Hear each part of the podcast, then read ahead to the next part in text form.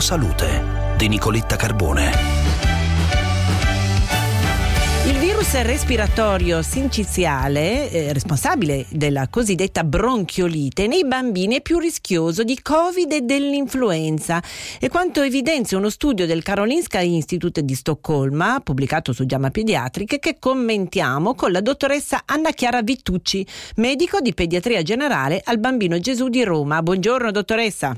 Sì, buongiorno a tutti. Allora, eccoci, il virus respiratorio sinciziale è un virus che noi pediatri conosciamo molto bene già da diverso tempo e sicuramente è un virus molto più cattivo nella fascia eh, dei bambini eh, piccoli e soprattutto sotto ai due anni di vita. Da questo studio è stato visto come il rischio di avere ospedalizzazione in questa fascia di età sia eh, 11 volte più elevato rispetto al Covid con la variante Omicron e rispetto all'influenza, per cui è eh, un virus che i genitori devono assolutamente eh, eh, temere eh, soprattutto per i, eh, nei bimbi molto piccoli e quindi cercare di fare prevenzione il più possibile.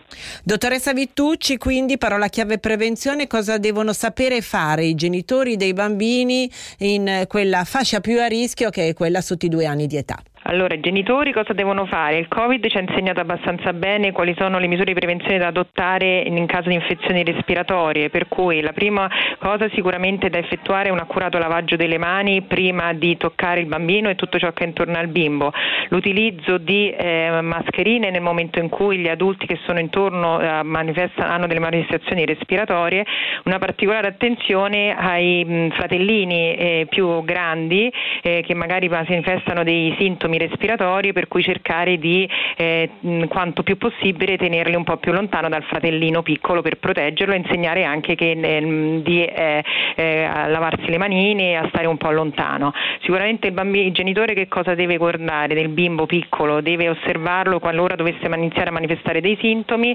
ehm, vedere la, sicuramente il lavaggio del nasino è, la, è il primo la prima, mh, mm, eh, intervento che possono fare, controllare se il bambino bambino presenta delle difficoltà nell'alimentazione o comunque comincia ad avere un pochino di a faticare nel, dal punto di vista respiratorio, ad avere il nasino che si muove eh, con l'allitamento delle pinne nasali o a respirare un po' più con la pancia, deve, il bimbo deve essere sicuramente fatto valutare da un pediatra.